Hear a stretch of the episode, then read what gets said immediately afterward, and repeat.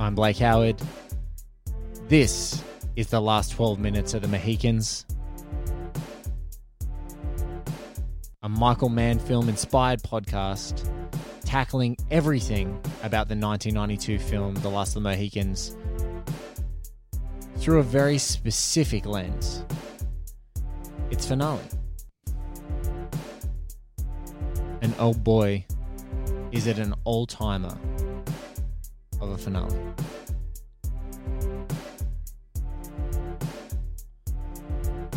Soaring score from Randy Edelman and Trevor Jones's adaptation of The Gael. Unbelievable performances by Daniel Day Lewis, Madeleine Stowe, Russell Means, Eric Schweig, Jodhi May, Steve Waddington. Lensed so stunningly and staggeringly by the legendary Dante Spinotti and directed by Michael Mann. We have a war party of cinema's sharpest minds along for the ride, all culminating with the mountainous director himself, Mr. Mann. Welcome to the show. This is the last 12 minutes of the Mohicans. I am Blake Howard, and joining me today is a, an exceptionally talented and still on hiatus, I believe, uh, Chicago critic. Uh, he's written all across the place. Um, mainly, you would see his whole raft, his entire resume at uh, Metaplex. Um, but he's written for RogerEbert.com, and he was a special guest on the One Heat Minute podcast, and I was thrilled to see that he not only is a, a, stand for, for Heat, but also for the last of the Mohicans, and, and is willing to come on this insane journey with me. When I asked him, and I read out, uh, I read his response to me asking him, just said, "You're a madman." Uh, that's exactly why I wanted to talk to my friend today, Mr. Brennan Hodges. Brennan, welcome to the last 12 minutes of Mohicans. All right, I am very, very excited to be here. The last 12 minutes of Mohicans are a pretty good 12 minutes, so I think we're going to have a lot of fun diving in. So, take me through. You're obviously a Heat fan. People have read some of your most amazing work is talking about you're a big Nolan fan too, and sort of a crime a, a crime guy. But you you have you know uh, one of my favorite pieces of yours is Dunkirk. Um, uh, some mm-hmm. of your writings on Dunkirk.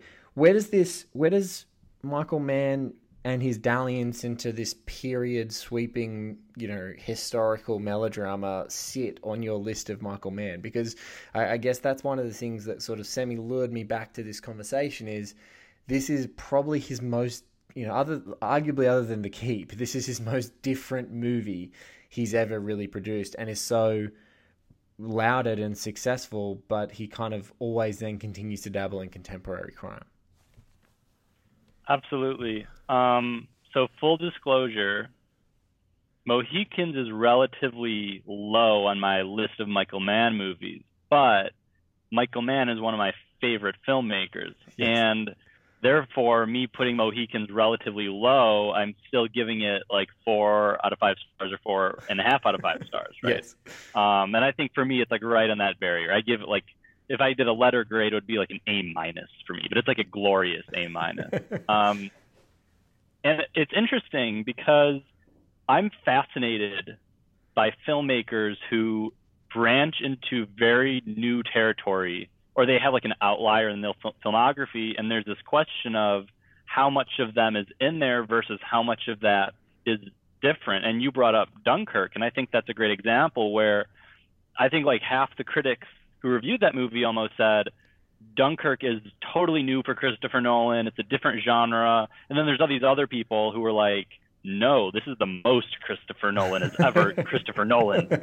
And in a weird way, I think that applies to Mohicans for Michael Mann because a lot of his really classic themes um, just rear their head at some point in Last of the Mohicans. Um, man versus society, man versus not only nature but his own nature and reckoning with his own identity and how he fits or doesn't fit into the systems around him. Um, so it's very interesting because it is uh, I think the thing that differentiates Last of the Mohicans actually isn't the, on like the thematic level. It's really like tone and style and I don't not even so much the period stuff because of course that's a little superficially different, but I'm thinking more this is a melodrama. Yes. Okay. This Un- is unab- like unabashed. Unabashed. Yes.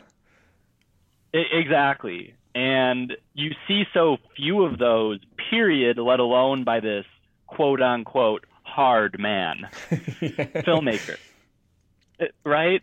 So it's very interesting in that sense. And yet, um, uh, one of my favorite critics, Manohla uh, Dargis, who was on your podcast, basically said Michael Mann, his movies have this big bent of romance through them. They're very romantic movies on, on one way or another. And I think Michael Mann might be in love with the romances in his movies, maybe more than some audience members are. But here it's like you, you see that side of him come to the surface and he's totally unapologetic about it and i think that is what lets me connect to it so much because you're just enjoying him enjoying that genre yeah the genre it, it's the right space for it and it's like the setting to you know to focus on what we're focusing in it's the la- the final conclusion of this movie, and I said it was a big call. You actually said to me before we started recording that it was a big call. I, I think the the last twelve minutes of the Mohicans are one of the greatest endings in movies, um, and and I think largely because. Um, and we talk about how sort of nakedly yourself a filmmaker can be is all riddled throughout Michael Mann's wonderful work is just uh, and especially in the evolution of his work, the very sort of best stuff that people still cling on to in it is just these pure cinematic expressions and this shorthand of you know, really classic silent cinema um, that has deeply influenced him. You know, he talks about two of you know two out of his top ten favorite films of all time are Battleship Potemkin and The Passion of the Joan of Arc. And so it's yeah, like he's a big Dreyer guy. A big Dreyer guy, and there's huge. You know, th- th- there's faces as canvases, and then just movement and action. And this entire sort of conclusion scene is that, and the emotions couldn't be bigger and and not in a ham-fisted, you know, um, you know, post nailing it with Pacino. Let's go a wild one, as he uh, so aptly put in um, the conclusion of the One Heat Minute podcast. But it's like it's there is they're big brushstrokes. The canvas is huge. We're on top of a world where, like, literally the wilderness we're peeking out of this wilderness that has been choking us, suffocating us, making us sweat. Um, and these figures who are just passing through these huge things happening, this you know massive shifts in political ideologies and colonial you know powers going head to head and looking towards a future where you've got to decide whether you're going to stick with what is ultimately um, you know, p- perhaps more noble to your culture or you're or more apt to how you fit into your culture. But then also, if you don't rail against that culture, you're going to die. Like the inevitability is, mm-hmm. is, is just reeking. And so, uh, yeah, I think that in this moment, in that big canvas, and I, and, and two in Dunkirk, it's, um, you know, they get, they get to be the, their most naked, I guess, when they're, when you've got a bigger canvas to play with and there's that just sort of at least mm-hmm. the underpinnings of a history that you've got to contend with. Yeah, uh, absolutely. And speaking of historical pieces, um, Mohicans, I think, is thematically somewhat similar with Public Enemies. Yes. Another Michael Mann movie where they're both very much about individuals standing up against this wave of change. Yes. Whereas in here, it's colonialism and there's this big war going on around the Native American population.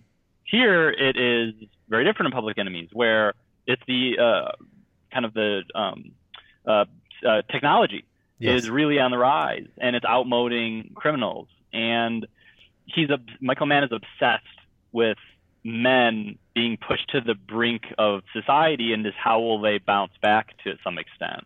Um, and it's just fascinating to watch how he deals with that and particularly because all the characters in the movie who are coded as, let's say, good, almost seem disinterested to a certain extent by these changes. You know, um, Hawkeye just doesn't he doesn't care.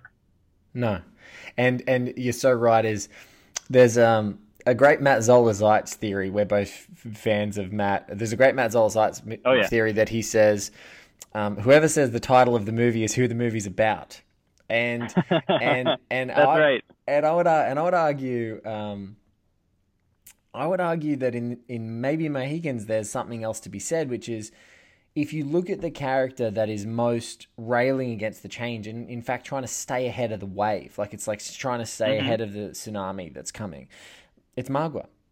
And right yeah, at, absolutely. right at the precipice of this final 12 minutes, when the Sachem deals out his justice to the situation after hearing from Hawkeye, after hearing from Magua, after hearing um, the translation from Steve Waddington's Major Duncan Heyward, when he's dealing out his justice, Magua is so frustrated that he's just not adhering to this new perspective, this new view, that he curses out the Sachem before he leaves and, and triggers this final sort of magnificent ending. And one thing I've noticed, and I've uh, one thing I've noticed, and I just want to sort of always mention it now in this show is he curses him out in French. And I just Mhm, love, yeah. I just love that the progress is that he won't even curse him out in his native tongue. He'll curse him out in French because I'm ahead of you. Like I'm, I'm, I'm, Right. I'm gonna, I'm gonna adopt the European style. I'm gonna go and, you know, I'm gonna go and do this. I'm gonna go and I'm gonna live the way that they live. I'm gonna ex- exact my revenge, and then I'm gonna go and make money. I'm gonna grow. My war party's gonna adopt all of their things, and it's it's a double edged sword of tragedy, right? It's like one of them is going to die from extinction, and one of them is one of them is choosing to die themselves. They, you know, they're choosing Mhm. choosing a, different road um, for survival, but ultimately leads to death. Yeah, absolutely. And I mean, here's the thing. I so this is getting into a bigger thing I have with Last of the Mohicans. And look, I rewatched all of Michael Mann's movies late last year. I think I talked to you about that when I came on for One Heat Minute. And I saw Mohicans for the first time in like God, it has to be more than a decade. And what shocked me is that Last of the Mohicans is an epic Yes. of like David Lean proportion, where it. But this is a movie with only the good parts, as you would say. because it, it, it's really like a three-hour movie, edited in a way yes. where you only have the most essential scenes. It's not even two hours, my mm. God. No. And I, I bring this up because in a longer movie, you'd get so much more background on Magua. You get so much more background on Hawkeye and uh, but all the characters. His father. We'd we'd be with these people for much longer periods of time before the adventure begins. And it's interesting because I something that's very strange structurally about the movie is the way of how it switches perspective. Yes. It's not really from the main character's perspective Nope. there's large sections where we don't follow him at all. We don't really follow a single character from point A to point B, and you can't even really say it's an ensemble piece in the sense where you just follow a set of characters over time and they each have individual arcs. They don't really. All they do is act, as in they use actions. It's a movie about men doing things or women doing things, and the interiority is either voiced very literally or it's left as like way back subtext. And what's interesting about that is the movie forces you to confront the fact of what these characters are going through, and you have to ponder what their interiorities are. Hmm. It doesn't outline exactly why Magua feels the way that he does. It doesn't exactly show you how he went from uh, learning to be so literate and articulate and worldly in a way Yes. and he's he's it's interesting because he's non-conforming by first being a conformist Yes. and because he's joining the ranks of them in a way that you know Hawkeye isn't and then he uses it against them. But my point here is that in a movie with so many different points of view we're forced to go why are all these people doing exactly what they're doing? And there's very few movies that are like that um, particularly that are so-called epics where you you get all this exposition and then you go. Um, And but that's also- not what this is. and also that uh, I love what you said about in lean main ca- like in a lean film, his characters mm. are at the very center of everything that's happening when it's happening, exactly and and it diminishes even Lawrence of Arabia. Arguably the greatest epic ever made. you know, it's just Sure. pretty much un. You know, that's it's It's like top five for me. it's, So yeah, it's it's in the, it's in the conversation.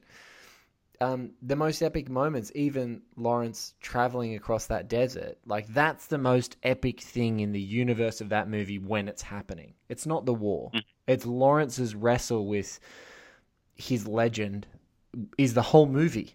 Um, and and sometimes there's big war moments that happen around his wrestle with his legend, but it's the it, it, to your point. This is a passage. This is people moving through things. These are like very, very, you know, very assertively moving through massive events.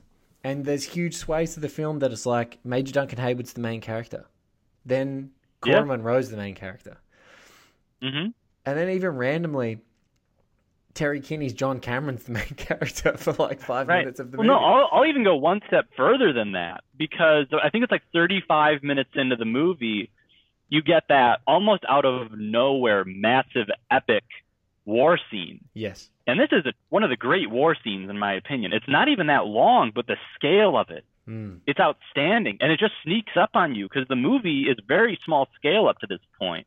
Um, I mean, you've got the big wide shots and the soaring music, but it's mostly, oh, it's a couple of guys in the woods.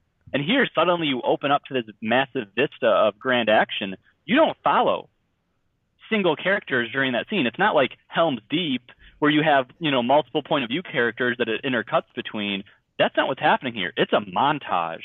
yes. And hey, you just you already pointed, as you pointed out, he loves Battleship Potemkin, baby. So maybe he's using some of just the extended period of time where, hey, here's action. We don't have to follow specific characters. Um, and he identifies specific people within that. And you know, he's not necessarily using Soviet montage, but he's definitely using an extended sequence where we don't follow anybody in it. So it almost depersonalizes the conflict yes, and then we return to the characters. And it just gives this whole feeling where the movie begins and ends with these gorgeous shots of trees and like a canopy of trees and mountains. And it's almost abstract. It's Michael Mann's, of course it's abstract, but it's abstract. And so the movie is bookended by an abstraction of nature. Man hardly even fits into this scheme. So there's this very interesting thing where the movie's constantly showing man at the periphery, yes, man at the periphery of nature, man at the periphery of these big events. And they're not motivating the central action. They're going through it. And that's what's, in my opinion, the best thing about the movie is the heart of the movie is not just this romance, but this pseudo rivalry yes, between Hawkeye and Magua. And it's like that has almost nothing directly to do with the big epic battle stuff. They're all related, but they're not causal yes, to one another. And that's so unusual. It's bizarre. Uh, Unlike like let's say Heat, where every single character decision has consequence after consequence after consequence, and it's like a ripple effect. yes. Here it's the opposite, and it's it's that you know we're talking about what's different about Mohicans. Maybe we just found one of the bigger things that differentiates it from his other movies.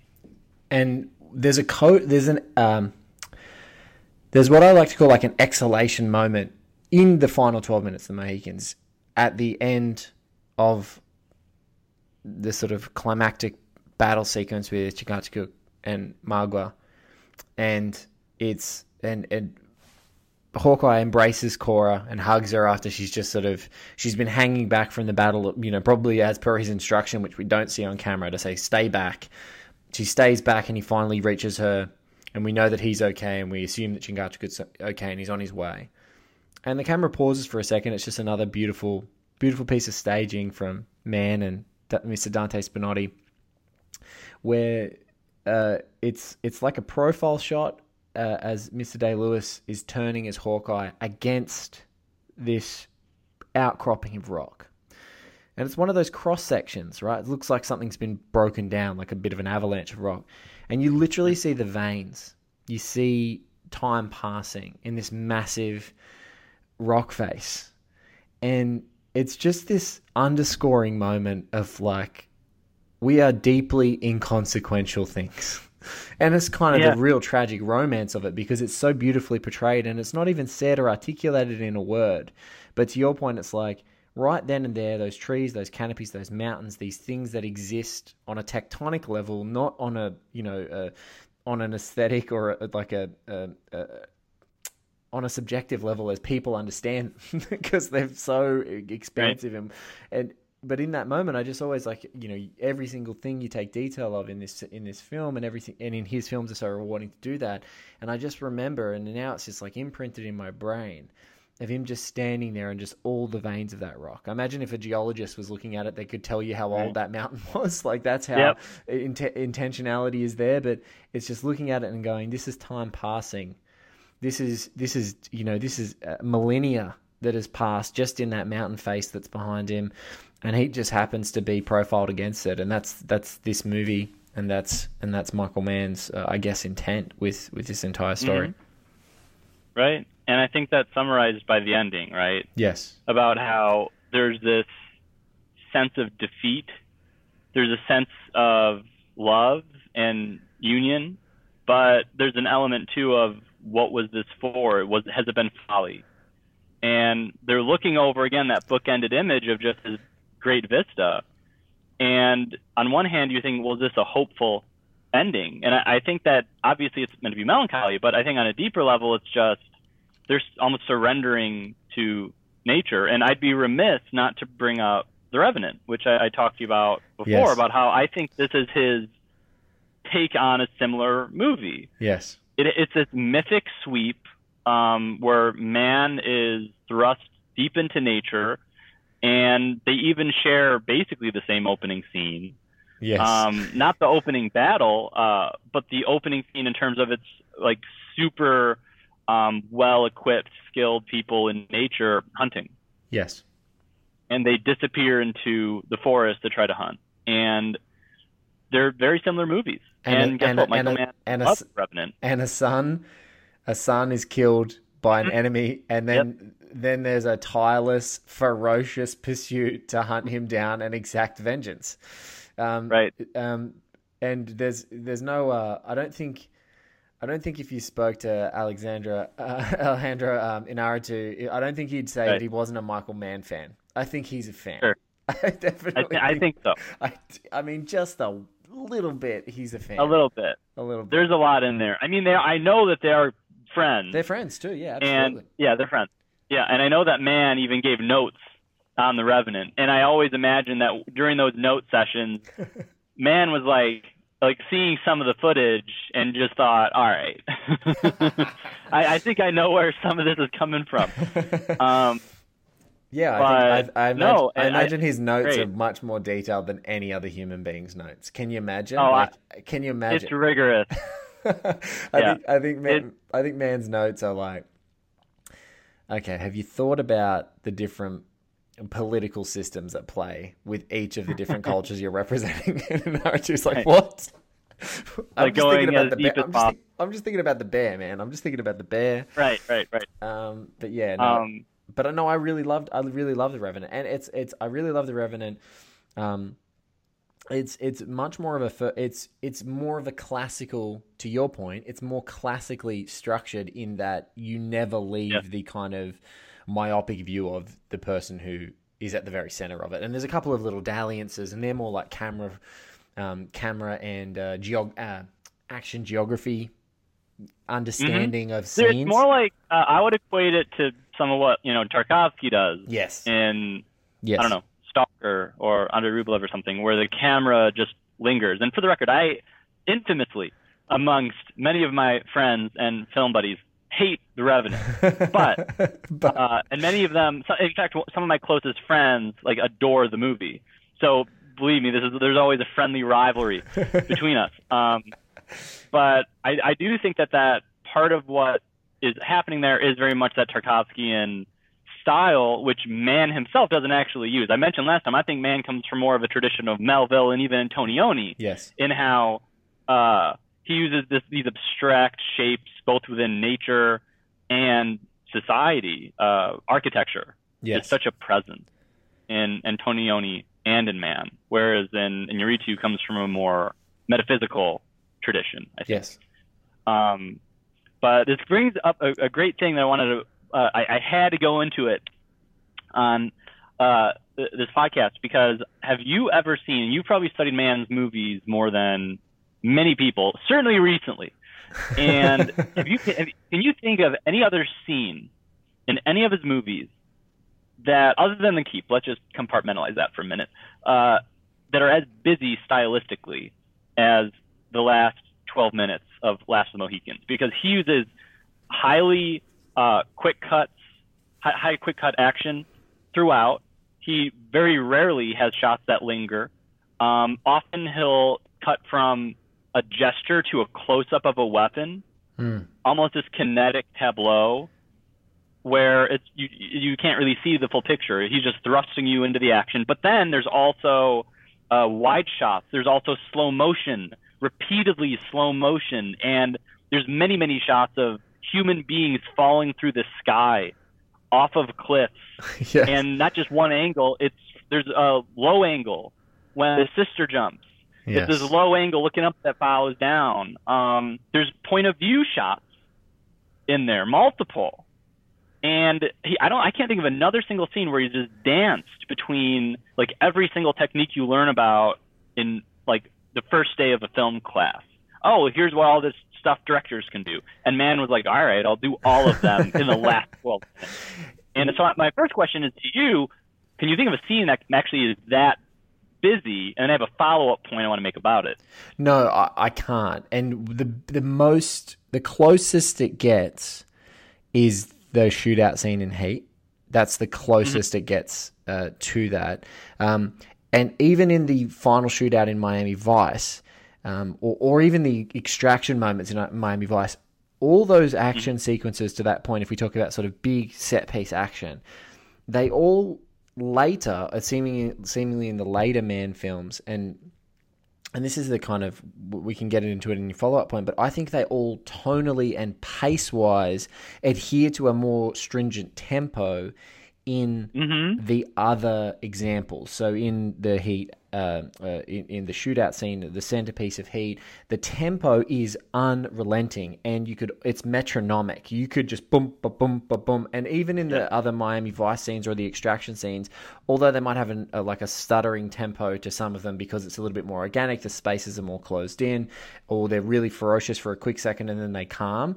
Um, all of them adhere to a tempo, and the one thing about this this exercise, this sort of this this 12 minutes and why I think that it's so perfect is because exactly what you're talking about. It's almost as if we are traveling through different characters and emotions and we're distilling how people are feeling just in gestures and and killing dialogue almost completely eliminating dialogue out of everything that happens in that last 12 minutes um, he, he's like flexing every single uh, trick of the trade to imbue like the energy of which character we're following in that specific moment. So for Uncas's whole scene, it's like you know really ferocious and fast, and then with Magua, there's like tragedy, and then there's you know you know there's the epic tragedy of Chingachgook, and then like vengeance, and then with Hawkeye, there's this clinical thing, and then with Cora, there's this devastation, and Alice is just Mhm. this beautiful. Like it's just all the notes of the symphony are all going, and it's just every single trick. He's just playing with everything.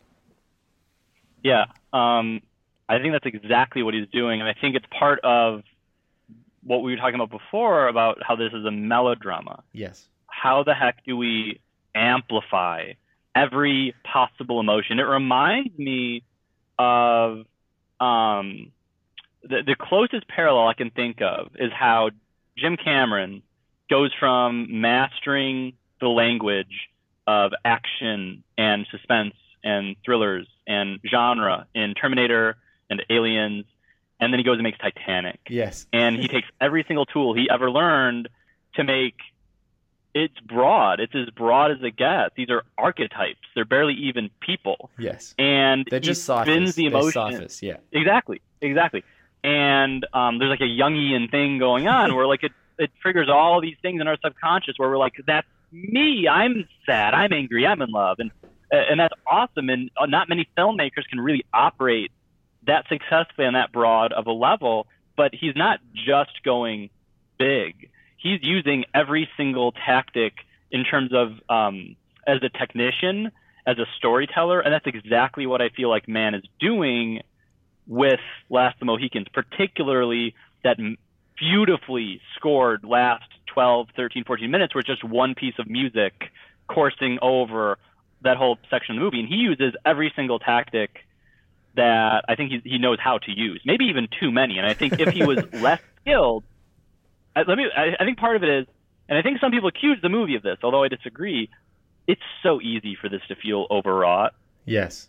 It would have been so easy Oh, for it to tip the wrong way of because course. this amount of look, the more you add on that, and just in terms of style, the more contradictions or the more that it might not make sense just geographically. Yes. Um, but it doesn't, and I think the uniting factor is that score.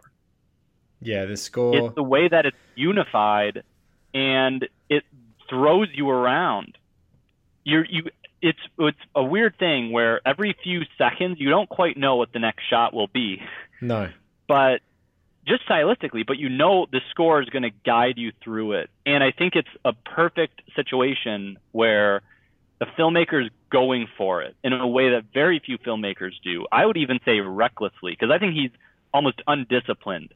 and he's in the level he's just going for it. Because I, I can't think of many filmmakers, period, who would use this many different things in a single scene. But the score brings it together, the edit brings it together, and his just confidence brings it together, and it soars. And I agree with you; it's amazing. It's the best part of the movie. It's amazing. It's it's and it's also it's instinctive in a way that he's not associated with him. Mm-hmm. It's so It is. you know, It's very intuitive. it's so intuitive. It's like, uh, what emotion, what precise emotion do am I wanting to be on this roller coaster? And so with you know in the emotional trajectory here is so critically important. And then we talk about just every single character moment. It's just pure silent cinema. It's just every single character gets an incredible moment, but it's not. What Mann does in this final twelve minutes is he tells a sweeping story silently using Trevor Jones's arrangement of The Gael. Like, you know, Trevor Jones just like Right. rings that track into.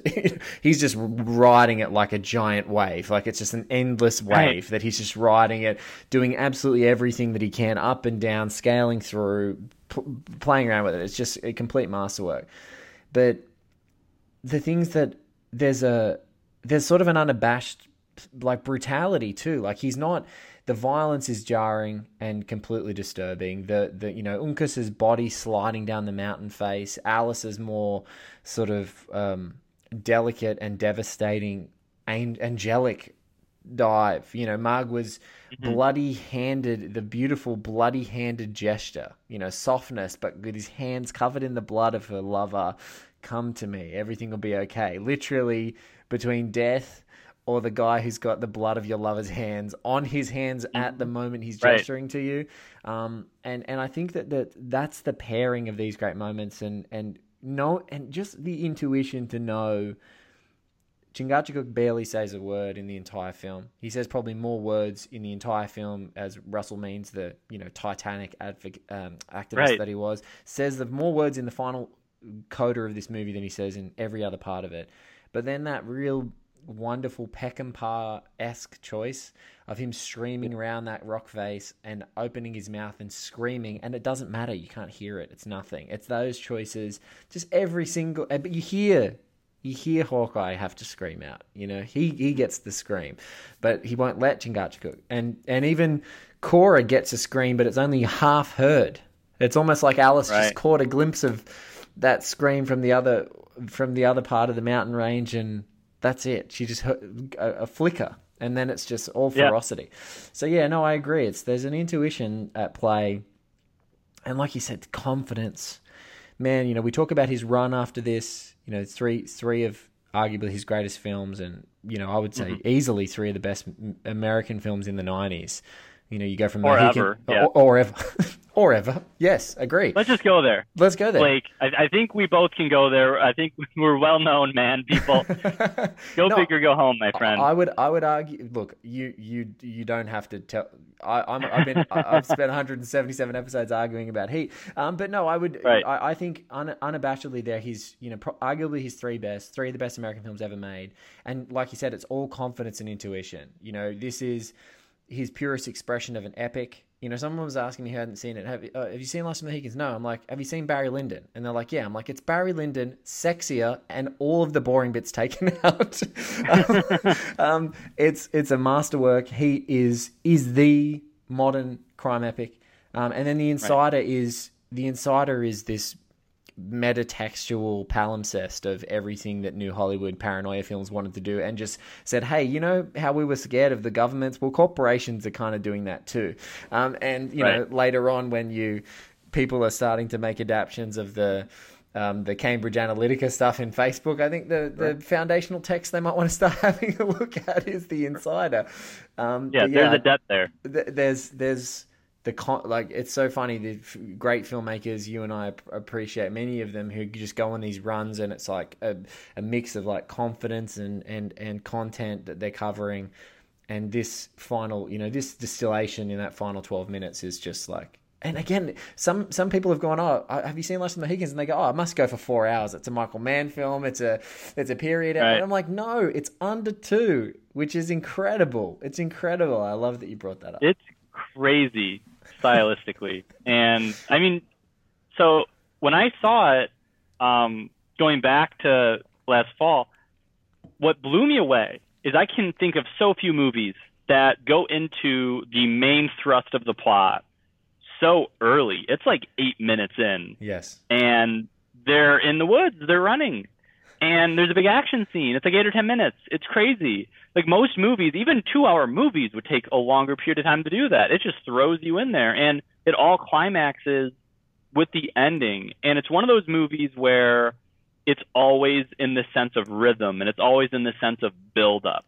And if the climax, if the crescendo doesn't hit the notes it has to, it's one of those things where the rhythm for the whole movie retroactively would suffer yes in your head. You might enjoy the imagery. And by the way, it is absurd that Dante Spinotti did not even get an Academy Award nomination for this. I think he got the Guild. He got Yeah. the Guild nom, yeah but the Academy skipped him. It is crazy. This is some painterly shit. Um, it, like you brought up Barry Lyndon, and yeah, it, it is that painterly. Um, particularly the opening scenes in the forest. oh my god that that freeze frame them, that freeze put them on a frame, wall. that freeze frame image which they do like it's essentially a live freeze frame of Yes. the bridge and the carriage that Cora and Alice Munro are riding into Major Duncan Heyward is and then and just Terry Jones just like it's almost like a, a, a an orchestral needle drop, like just needle dropping, Yeah. going, "Hey, this isn't a painting. This is the real shit." Um, that Yeah. is, I mean, there's there's maybe there's maybe five other shots in the whole of the '90s that were as good as that shot. there's maybe five. Yeah, no, no, for, for sure, for sure. And like, I, I'm in awe of the movie. I do wish it had a better Blu-ray transfer. Um, Well, that is that is what we're you know in in Australia, um, and that's the reason that this project exists. There is an uh, I'm very happy to say that you know those of us who are still punching for physical media, there is a director's definitive edition that's only been available in the United States for the longest time. It's finally being released in Australia, and it's coming out as an ultimate cut on Australian Blu-ray, which is coming out with the original theatrical edition as well as the director's definitive edition and all the stack of existing, pre-existing um, um, special features, which is really great because you know for for real real fans, um, I love a theatrical edition and and then director's definitive edition comparison. Like I will literally be that guy Oh, who watches. yeah, yeah, yeah. I will be that guy who watches the original theatrical cut and whether I love it or not. And in this case, I deeply love it. And I think that's one thing that has been unchanged in any tinkered version of this movie is that final 12 minutes. It's just that's the bit that just maintains. There's just nothing that changes in that essentially. Um, but yeah, that's you know it's it's one of those films that, and again, I think it's it's evident across all of his work. It's when people start to look back at genres that have died down and things. What was the last hit that is a period drama set in this time that you know has meaningful things to say?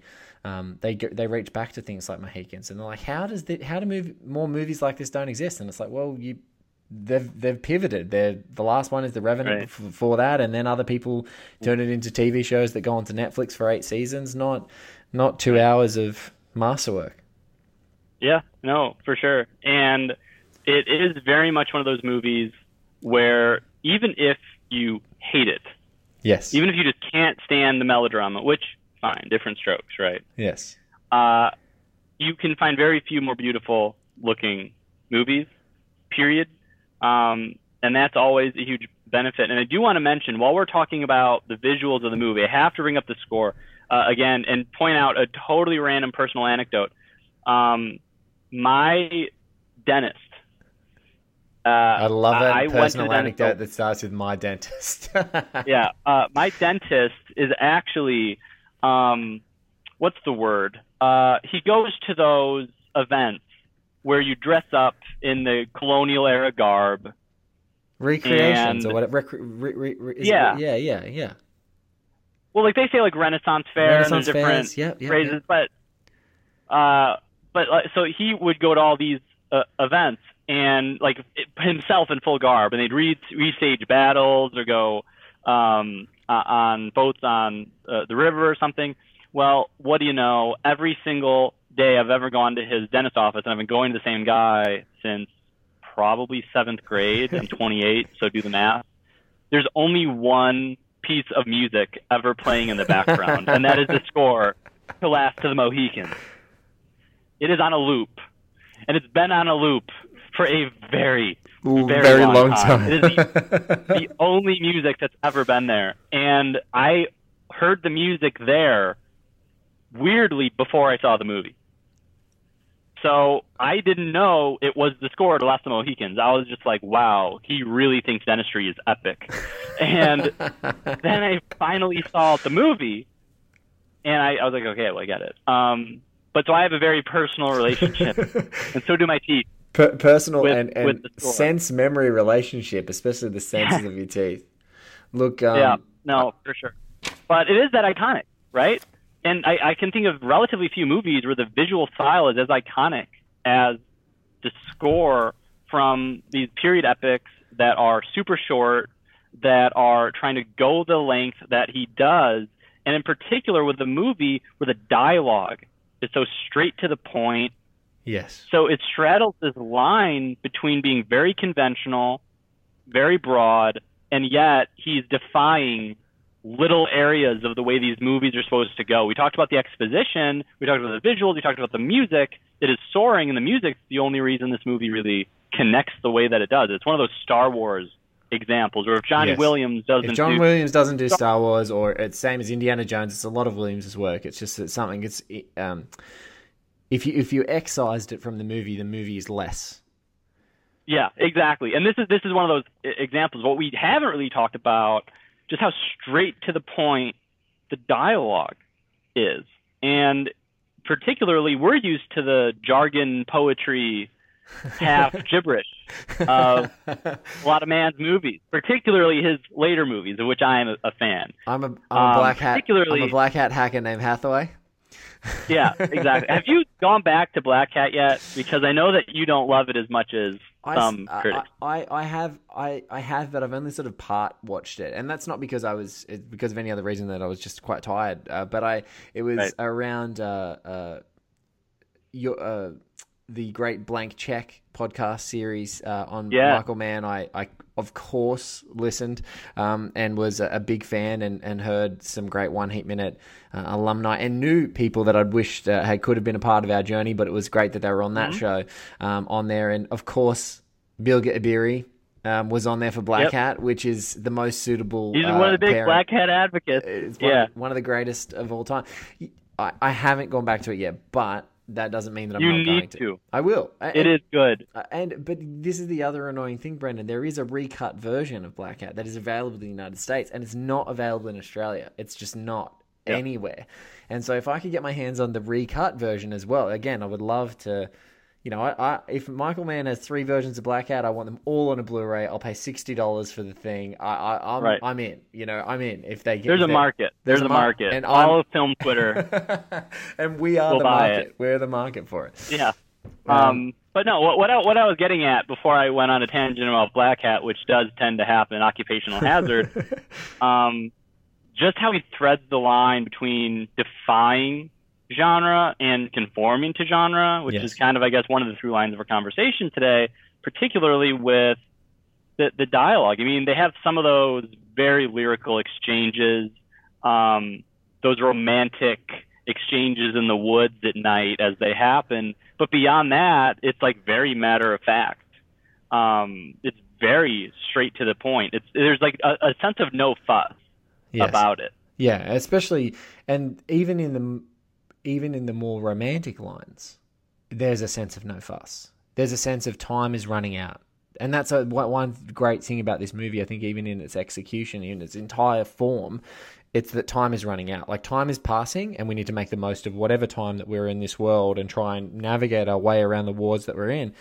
You know, there's nothing. You know, people often will quote that you know, "Stay alive, no matter what occurs, I will find you." But I think that there's something equally as matter of fact is, what are you looking at, sir?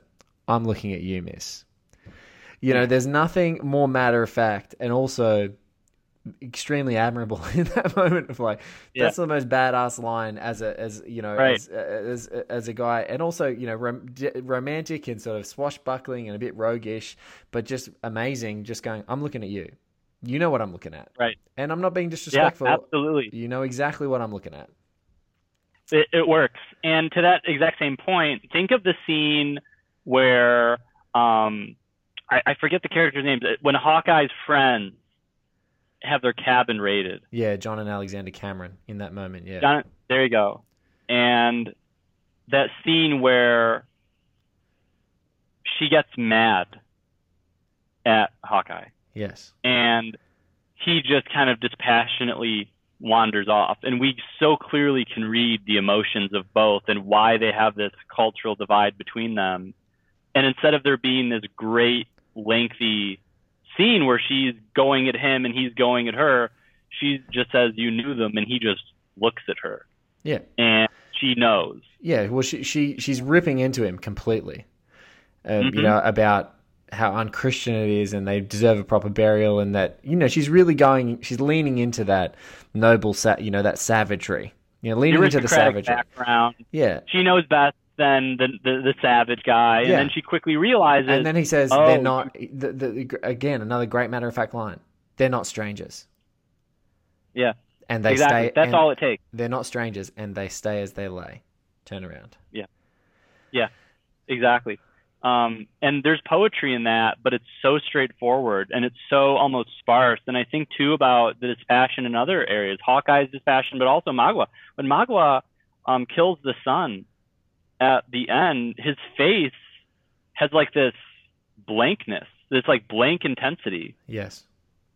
It's he doesn't look angry, he doesn't look sad. It's he blank. The, the, the whole execution of the kill in the final 12 minutes from Magua is done with like it's almost like robotic i've done this before Yeah. i've gutted a guy before Mhm. it's fine robotic is exactly the right word. and one of the one of the things that i think elevates it so and why Wes Studi is just a completely under adored incredible performer is because Oh, there's a moment when he's doing his robotic actions that he looks down and there's disgust. Like you've seen him cut a white man's heart out.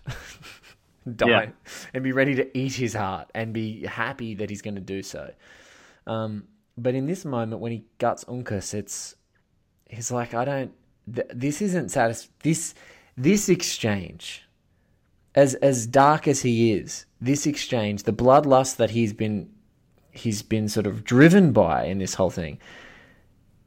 There's no satisfaction on for a moment. Like there's roboticism, and then there's this moment where he looks down and he realizes th- what he's doing, and he kind of oh he just looks away and Yeah. pushes him away. He can no longer look. He's Yeah. he's gotten so good at killing that he's killing someone he doesn't really want to, and he wishes he Yeah. didn't have to in a way. But he's just like it's autopilot. You know, it's Yeah. it's like you know. That's what I think is just so so wonderful about the ebbs and flows of his performance in these final twelve minutes. Is It that- is very delicate. It's very delicate. And while we're talking about him, I, I'm interested in your take. Why doesn't Hawkeye get to kill him? That's huge. They're set up as a rivalry in their first major set piece, with the, the first major set piece of the movie. They stare down gun barrels at each other, yes, and they're even cross-cut, where Hawkeye is running towards the battle, and the two of them are cross-cut. So the the movie's language codes them as having this kind of rivalry, and then it just Hawkeye doesn't do it. He doesn't care about him in a direct sense.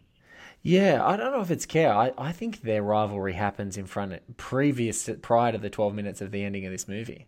Their rivalries. No, I, I, agree. Yeah, it's it's it's but, but you know it's a wonderful choice. he choice. still doesn't get to do the final blow. No, and no, that's he, so interesting. It is, but I think also you talk about like it, we were talking about like how in the orchestra of this movie, everything about that final score and everything comes through, and it's like Chingachgook has been the the the out the their constant like anchor, right? These two boys, yeah. and the and the connection, um, and and their and their guide. You know, he's their he's their mentor and he's their guide. And when that happens to Uncas, it's like, and you see him scream. It's almost like the whole time, and and it's because, and that's what's so great about their confrontation. Chingachgook isn't wedded to killing Magua. He just doesn't want to die, and he's wed- He's more wedded to his sons. He's like, what do they want to do? And there's the great scene with Uncas where he looks up the mountain and he gra- he tenderly grabs his dad's shoulder and he looks up and he's like, he's going, and he just lets him go. He just lets him go with his eyes. Yep, you've got to do what you got to do, and they follow him because they want to protect him. But he knows in that moment he's got to let him go. But I just think in that, I think the the face off it's one of those great bait and switch moments for Michael Mann. It's like the face off for these guys isn't in a coffee shop. It's in front of it's it's finally to be judged. They're standing to be judged about their approach. It's a it's a guy. It's an adopted white guy who wants to maintain you know maintain the culture of these different tribes and them operate as nations and then be independent and then not be completely slavishly exploited by these two huge colonial powers that are operating there and then there's a philosophically different person, a person that he could totally have been, like a scout that pivots onto different sides, which says, no, we can only survive by being like them. And so it's it's really philosophical differences that have brought them together, and his own bloodlust right. around her father. It's not even directly mad at Cora. It's just that that's I don't I don't think they're hero and villain as that. But in that moment when he kills Uncas, like that paternal rage um, from Chingachgook right. like makes him an enemy. Finally, like even the whole way through, he's he's been a foe. He wants Cora so bad, and they're just there to protect her. Like never really going at him. They've got war parties, etc. These guys are passing through, and as you said, they just pass through these huge warring moments. They just don't want to be there. It's like you know, you know, furious melee, and then get the hell out of there. Like they don't want to be anywhere near it. And Magua just tenaciously pursues. But as soon as that Chingachgook moment when he sees Uncas slide down that mountain face, I think that that's uh, that's like the secret. That's the ace up Mann's sleeve that none of us even knew that that was what we wanted. but it was right. Like, it was no, like, and yeah, I agree, and I, I think that it is shocking. Yeah, actually, because again, the language of the movie sets them up to have this rivalry, and when there's this rivalry, you immediately think to yourself, well, one has to kill the other uh, to get some resolution or some catharsis. Yes. And that's not at all the way that Mann plays it. And I think he's doing something else where at once he's emphasizing Cora and Hawkeye together, where their union gets emphasized. Where if if Hawkeye's arc ended with bloodlust and anger, it would deprive him of some tenderness he can show in the finale. Yes. And yet, for his father, there's in my industry, and I'm in insurance, and part of my job is that we have to transfer uh, influence. So we call them transfers of influence, where if I have one sales guy or somebody who works with me has to get them to somebody else, we have to do a really good job handing off that baton. And this is a massive part of my industry. I think Michael Mann is the exact same thing where how does the movie end? It ends with dialogue from the father. And I don't think it would resonate if he didn't get to end the movie on his own terms. So there's a certain transfer of influence from Hawkeye to his dad, where it simultaneously lets him be more tender with Cora, but it also lets his father maybe earn having the ability to close out the movie. Yeah, just uh, just as he opened it, and in a subtle way, just as that, he opened it. Thankful and there's not there's also one thing that's great about this movie, Brendan, why I say it's an all timer of an ending is in their appraisal of one another, when they fight, when they have that melee, and you know, he's it's this kind of old boy who's a little bit older than Magua, so he's certainly seen some more miles. And Magua's expecting him to just charge at him. He's still wily enough to to dodge and make and make that happen. But once they stand toe to toe and they're face to face, there's an agreement. Magua is devastated that he's been bested, but then they look at each other, and it, in this passage, they're like, Russell Means Chingachgook is saying, like, we're not enemies. We shouldn't be enemies. But you've made me do this. Like, and Magua was like, yep, like, I know. And there's just this beautiful ebb and flow. We don't want to be enemies in this moment, but here we are. And that's it. Mann's movies are full of instances of that type of divide. Yeah. Too. Um, I mean, Miami Vice is built to a moment where two characters and no, spoilers, I suppose, if you haven't seen Miami Vice. If you haven't, you should. It's on Netflix and Amazon Prime. um, but it builds to this moment where two characters who want to be part of each other's lives are forced to break apart. Mm-hmm. And many of his movies have that built-in tragedy where two characters who, uh, or a, a better example is in Collateral. Yes. Where Jamie Foxx and Tom Cruise, or Vincent, they could, in another life, if they met at a bar instead of Jamie Foxx, unfortunately, driving a taxi cab, uh, they could have been friends. You know, And- and you the- could see that other life. And Vincent biggest and Hannah, obviously. Yeah. and and Neil, but the biggest bait and switch too is Public Enemies.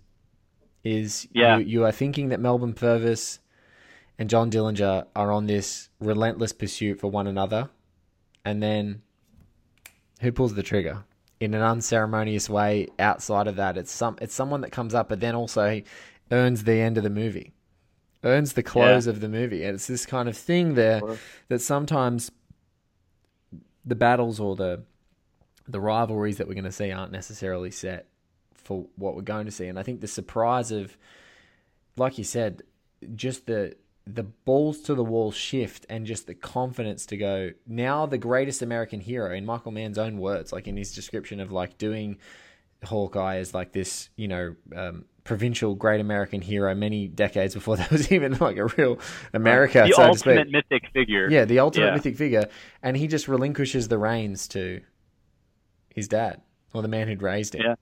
And it's like just a Yeah. pivot. This is how this movie's going to end. Um, yeah, it's pretty incredible. Look, Brendan, thank you so much for being a part of this secondary madness that I've uh, am, am conjuring together. It's always an absolute joy to talk to you. That was the incredible Brendan Hodges there, a Chicagoan, a cinephile, one of my favorite people to talk to about all things Michael Mann. Brendan is on hiatus as a film critic right now, so if you want to check out him just chatting about films, the best place to find him is at Metaplex Movies on Twitter. You just spell it as it sounds. But uh, Brendan is someone who I love podcasting with, so you'll undoubtedly hear him back if you do listen to podcasts produced by One Heat Minute Productions. But now, on to my next guest, uh, another huge uh, impact player of the One Heat Minute crew, coming back to talk Michael Mann. Getting out of his comfort zone in noir is the tremendous author and, well, really crime aficionado, taking it back to 1757 with us. It's the wonderful Jedidiah Ayres. Let's go chat to him.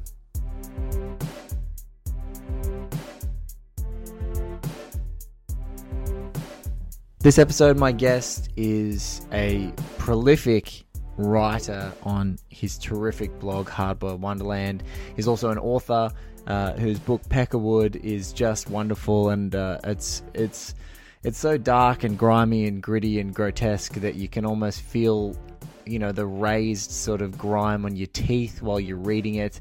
Um, and I'm even luckier than most because I had a uh, a personal note written in the front of mine that said, uh, "May all your minutes be hot," or something to that effect. Um, I have the legend uh, and and one of my favorite and most prolific movie watching and uh, and great um, culture pop culture minds, Jedidiah Ayres. Jed, thank you so much for joining me in the forests of uh, the frontier because the last time we are on the streets of LA. It's it's a different different setting for sure. uh, I I feel very very good about it though. Though my, I, I used to when I saw this film for the first time, I did have Daniel Day Lewis hair, and uh, Oh my goodness. yeah, it was pretty amazing. Oh my Uh, god, I demand a photo. I demand a photo. I don't care if you don't tweet it, but I demand a photo of you with that hair. I, I'll see if I can dig one up. I didn't have the body. I did, I did not have the uh, Daniel Day Lewis uh, full package there, but but I, I had some pretty pretty beautiful hair. Well, look, um, I, I, was going to say the Daniel Day Lewis hair has made many men make bad hair decisions, but you know if you've already done it, if you've already done it, that's a that's a huge effort on your part. I appreciate it very much. So, you know, we're here. Uh, I've been talking to a stack of people about Michael Mann's 1992 Last of the Mohicans, and you, in your infinitely prepared and sort of uh, um, all consumer of things, written word and pop culture, have done the hardest yards of I think anyone who's so far I've talked to. Is that you went back and literally revisited every single, it seems, version of Last of the Mohicans that was in existence, as well as going out and looking at some of the other James Fenimore Cooper adaptations, including The Deer Slayer, which, according to you, starred Madeleine Stowe, which I'd never even known until uh, until I saw your tweet. Yeah, yeah, I didn't know that either. I and in all my uh, Madeleine Stowe uh, uh, obsessiveness in the '90s, especially, I, I I can't believe I never never realized that. I wasn't on IMDb. It wasn't around. I guess that's the thing. That's the thing. So, Mann, we've already talked about him in a couple of episodes, One Heat Minute. But for fans out there, where does where does something like Mohicans for you, as such a noir contemporary crime guy, like where does that sit in your conception? This like this old world, this forming of society. It's kind of like not quite to your your Deadwood levels, but where does that where does that come for you in in your conception of kind of you know, great movies, great styles of movies. Where where does that sit for you? It is absolutely, absolutely wonderful uh, standing for me. I uh, both as a Michael Mann movie and as a movie. As a as a movie, I was way into this kind of fare long before crime stuff. Long before crime stuff. Um, and it was the first Michael Mann movie I saw. I grew up reading the not James Fenimore Cooper, but reading the like kids version and the comic book version of Last of the Mohicans. I loved the name.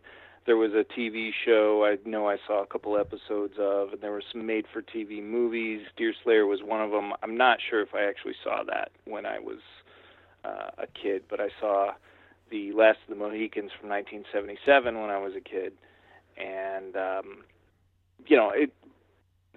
Mann's Mann's version is is easily the best, but it's uh, uh, it's fair. It's it's the kind of thing.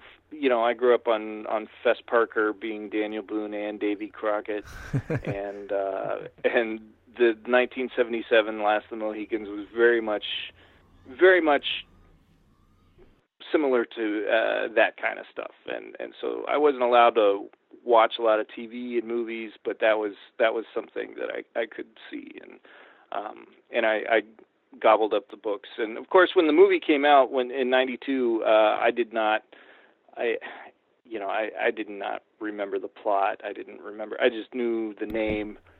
and Knew it was something I was attracted to, but holy cow, I was blown away uh, by what they did with it. It was uh, I was I, was, I got really excited when you talked about this uh, podcast being a thing. I told my wife, and she just kind of she rolled her eyes. She was like, "Last of the Mohicans." Like every guy in college just loved that movie. You know, uh, she was she was very annoyed by it. Um, I, I don't know that she ever saw the movie, but she just the the idea that just if you wanted to reduce a guy our age to you know, uh, you just mention Last of the Mohicans, and you could, you know, probably disarm an attack or something like that. Cause they just want to stop and talk about it and obsess over, you know, how how great it was, and and uh, uh, so, yeah, that that's where I come into it, and I do think it's a great Michael Mann movie, and not nearly the outlier that uh, that it seems to be on the surface,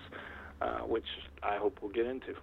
Yeah, I, I think I think anyone who's anyone who digs into Michael Mann's stuff and looks at sort of his thematic arcs and what he's into, um, it, once you start to, uh, I think it's the overwhelming presence. You talk about like Daniel Day Lewis, and you're talking about a certain kind of a, you know, a um, a provincial kind of frontier throwback American hero that he is. He he's a kind of overwhelming presence just in like people's general memory. It's the hair, it's the stature, it's the it's being so forthright and cool and saying lines like "I'm looking at you, miss," and feeling like you wish you could be that cool now in a contemporary sense um, and, and and such a beefcake but it just it sort of doesn't happen it's i think when you when you start digging in as michael mann does when he's conceiving of a film when you start digging into the Maguas of the world and the colonel Munros and the duncans and coras and uh, and Uncas as their own individual characters in these settings and landscapes, you know, speaking to different political hierarchies and structures. It's just like, oh, this is his shit. Like, this is this is absolutely the kind of movie that is his.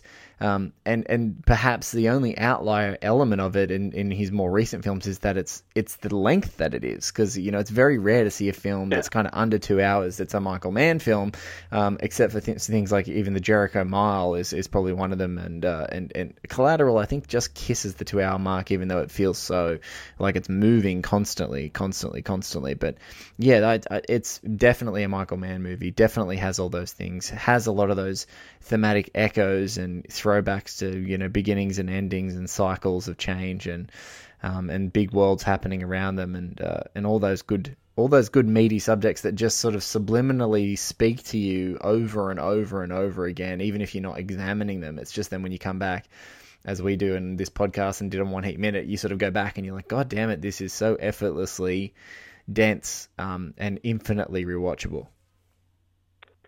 It is. It's uh, it's something that I come back to. I you know because I am a crime guy, I tend to uh, I tend to rewatch his crime movies more often and yes. frequently. You know, probably uh, most of them at least once a year.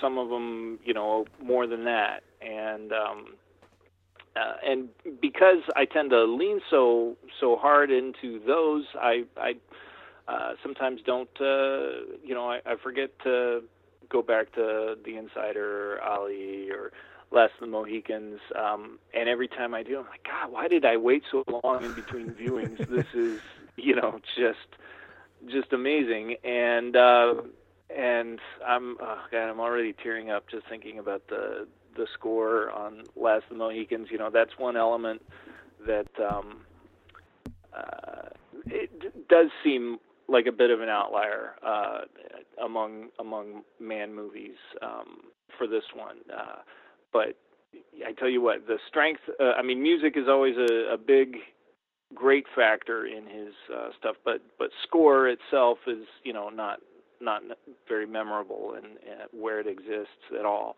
Uh, but the fact that this score, I've been watching these 12 minutes over and over again. I've just got that that score running through my head all the time now, and I'm just kind of a big weepy mess. Uh, uh, but also very bold, very bold weepy mess. Uh, but um, I, uh, uh, it's making me think. It's so strong. It's making me think maybe I need to like listen to Linkin Park a little more.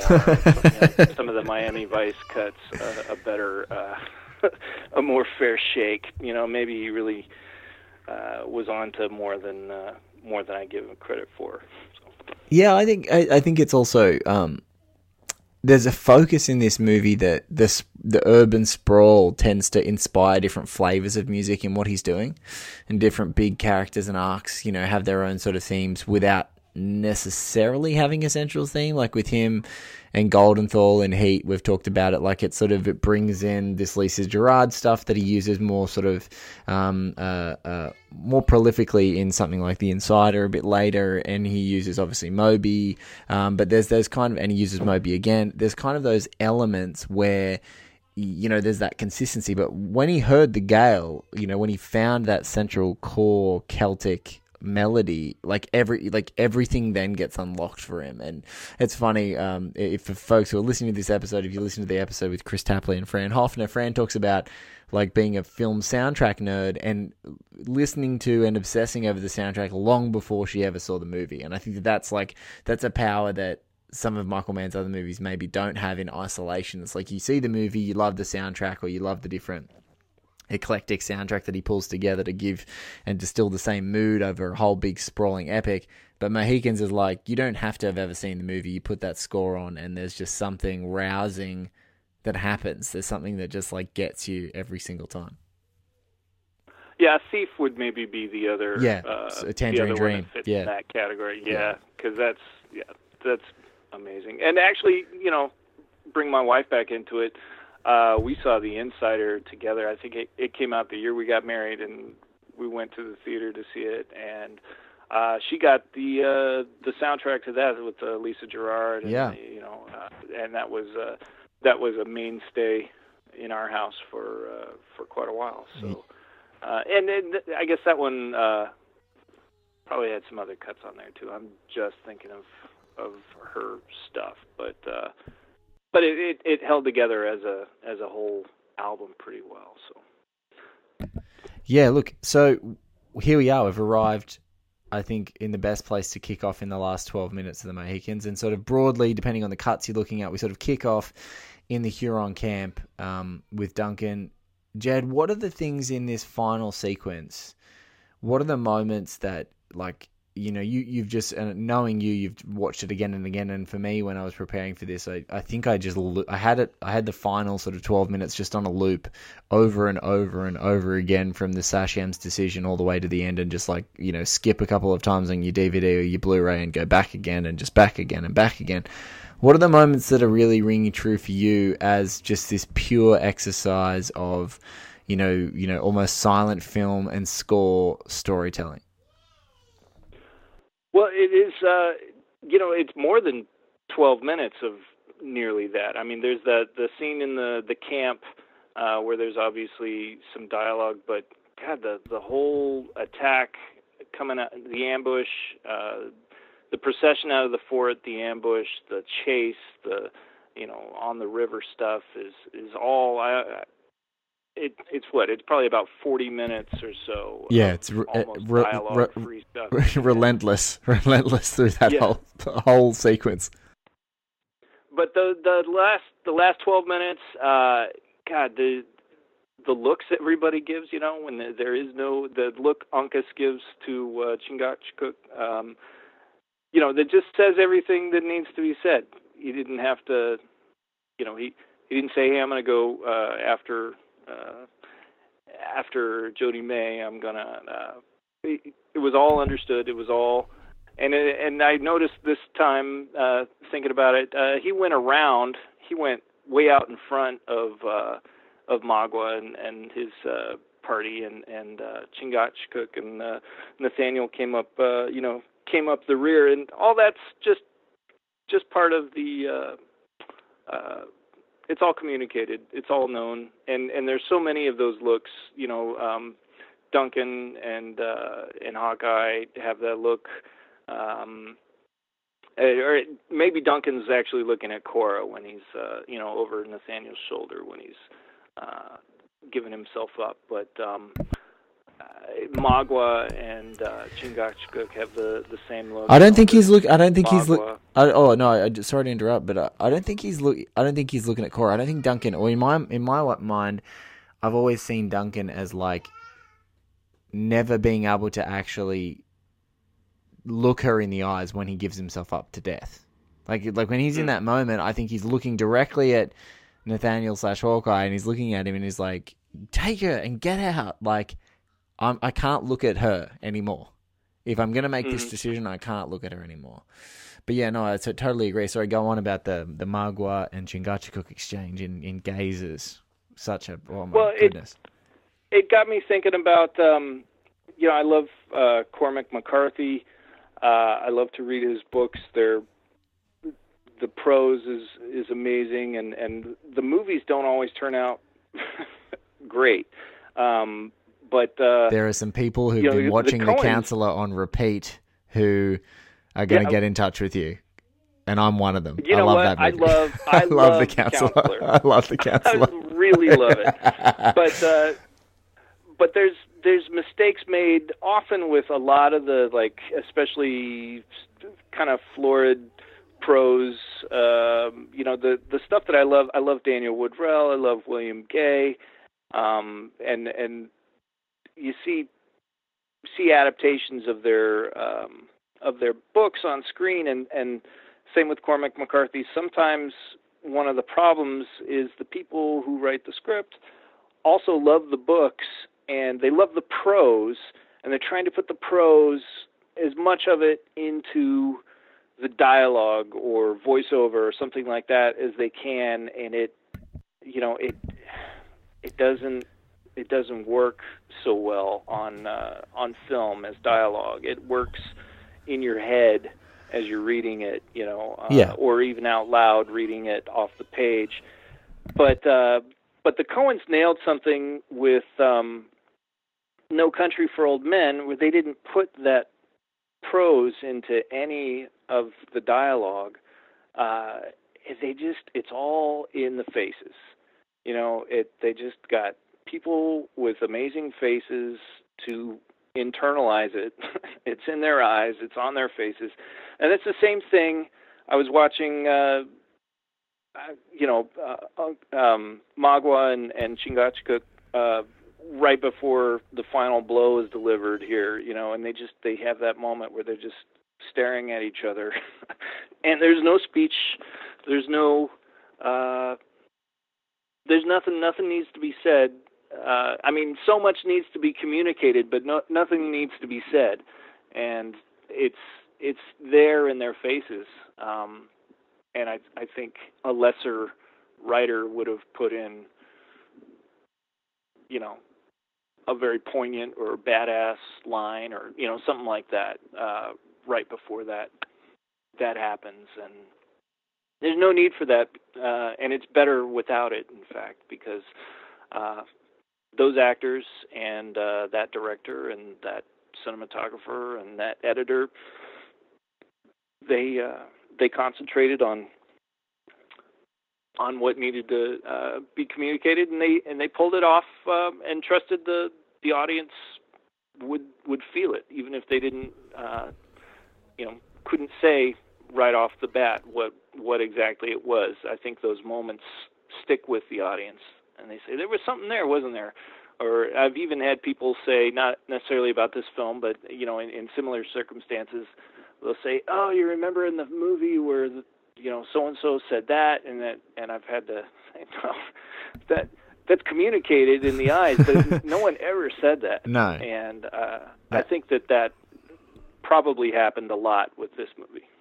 I I think I've always felt like Chingachgook says something, like one word, and it's only like in crazy amount of repeats in this that like, and and then sort of my recollection not being tricked anymore to it that like he doesn't. He just sort of shakes his head and looks at him, and he just doesn't need to. I think that that's there's so many times where you you you know when you're in, in a novel when you're constructing thought like you know there's so much where people say things in their thoughts that they don't actually say on their faces. And that's the great dance that you can play in film is like you can have fun with a voiceover even comics do it really well and novels have to do it get a little bit more of a dance with their prose to sort of delineate what's actual thought versus what's being said in an exchange. But I think if a lot more people, and, and this is like a great testament to Michael Mann as a as a guy who doesn't treat his audience like idiots. Like he's, he's it's one of his most admirable qualities in all of his films is that he kind of just he lets things sit there and like you may not get everything, but you're you may not get everything uh, in the same um, tangible and tactile way that you get in other films, where you're like, yes, I've got a list of all those things and I understand exactly where people are coming from.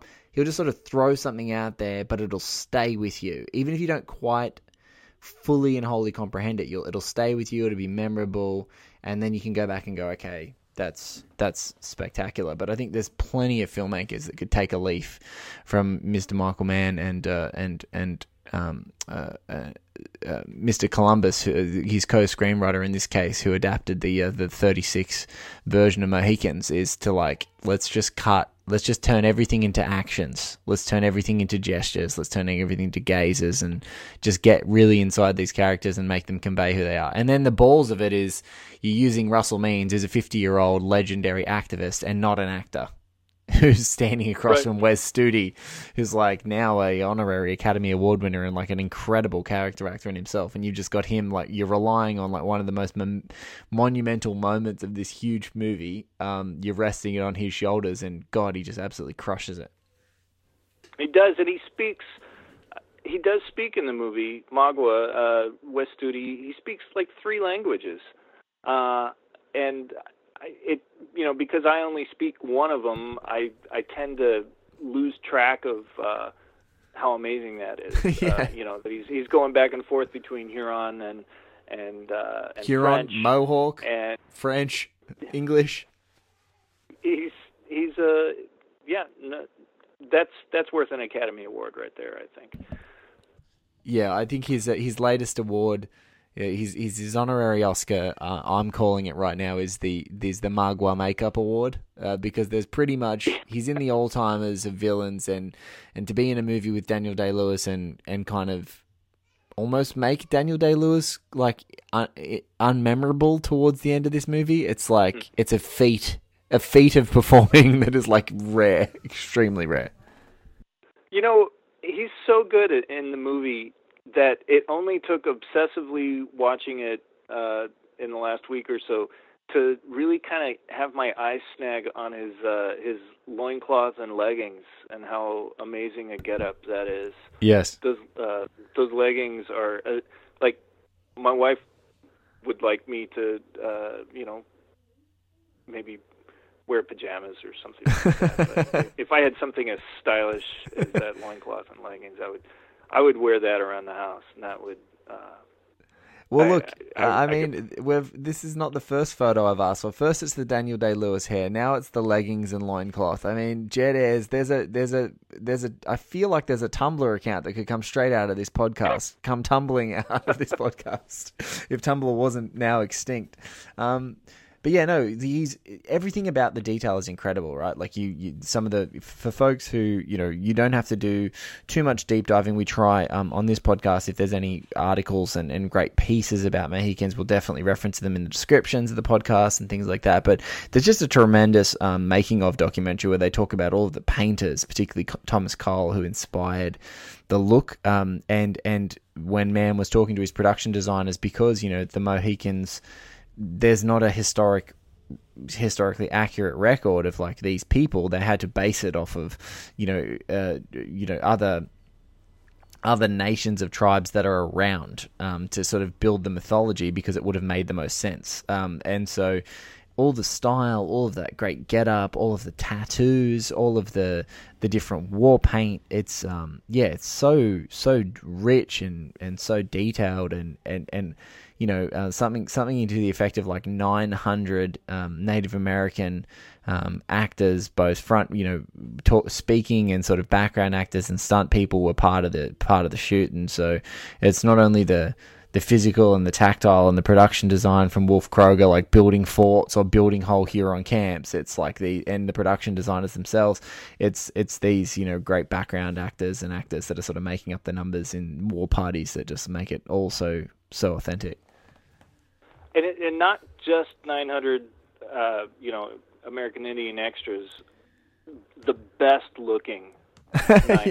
yes, I mean, Absolutely. I don't know how they found them all, but they're like everything about this movie is beautiful. The the score is beautiful, the cinematography is beautiful, the actors, every last one of them is just kind of achingly gorgeous to look at. And it's you know, in that way, I mean, the violence is beautiful. Everything in the movie is uh, is that way, and I just I remember, in, you know, in in one of those uh, college age uh, times, I wasn't attacking anyone, but someone brought up Last of the Mohicans, and I had to stop and talk about it. How beautiful everybody was, and how uh, you know, I'd just been last time I watched it, I was just trying to look at all the background faces and and uh, and you know, and all, that's that's composition and it's it's costume and it's it's makeup and it's it's all of that.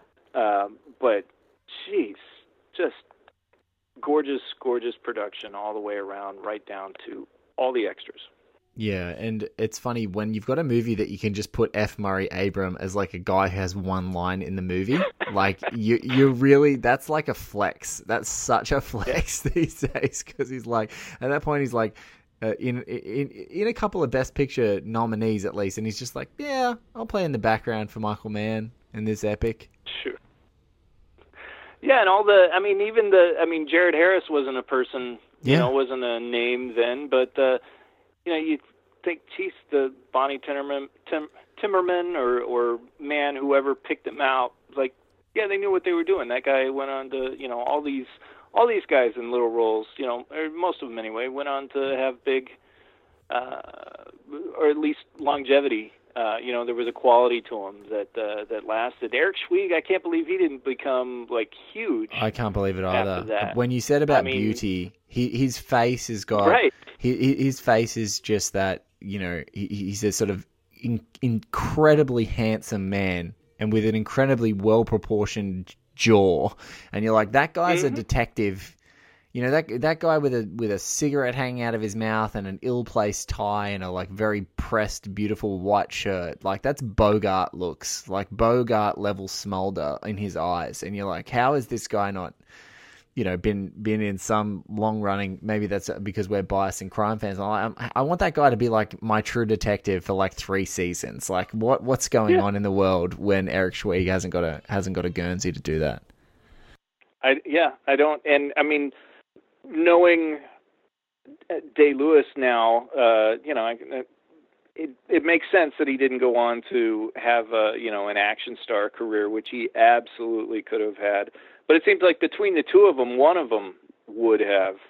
Uh, you know, it was a hit, and they were both uh, very capable of uh, of doing that. I'm sure. Um, yeah. I can't believe neither neither did. No, and, and look, and with with Day Lewis, it's like you can see the attraction, right? Mann seems to get the best out of like he'll he'll make a person who's you know an action star who doesn't seem like it. Like literally, Val Kilmer looks like a dumpy dude in Batman, and then he comes onto Heat, and he's like carved out of iron as Chris Shiherlis. You know, there's just something about Mann and the, his approach to what action is in a film is completely different to other people's conceptions of it. So, you know, Schweig and Day Lewis, they look amazing. Like Day Lewis has been, you know, hunting in the woods, living as a as an outdoorsman. He can literally do everything. He's obsessed to the point, you know, this guy needs to be able to do all of this stuff. And then Eric Schweig is all complimentary. So like you got the difference of a guy who's probably lived in the woods for weeks, and you've got Eric Schweig there who just looks just as capable as he is. And they don't really talk about whether he had he was put through the same sort of scrutiny. And I don't think he actually was,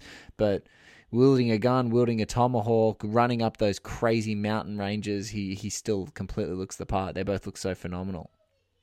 I was so exhausted watching him run on all fours Up the hill. mountain. Yeah. Oh my god, I was so exhausted. I just like had PTSD of uh, you know back when I was active. uh, it was a terrible time.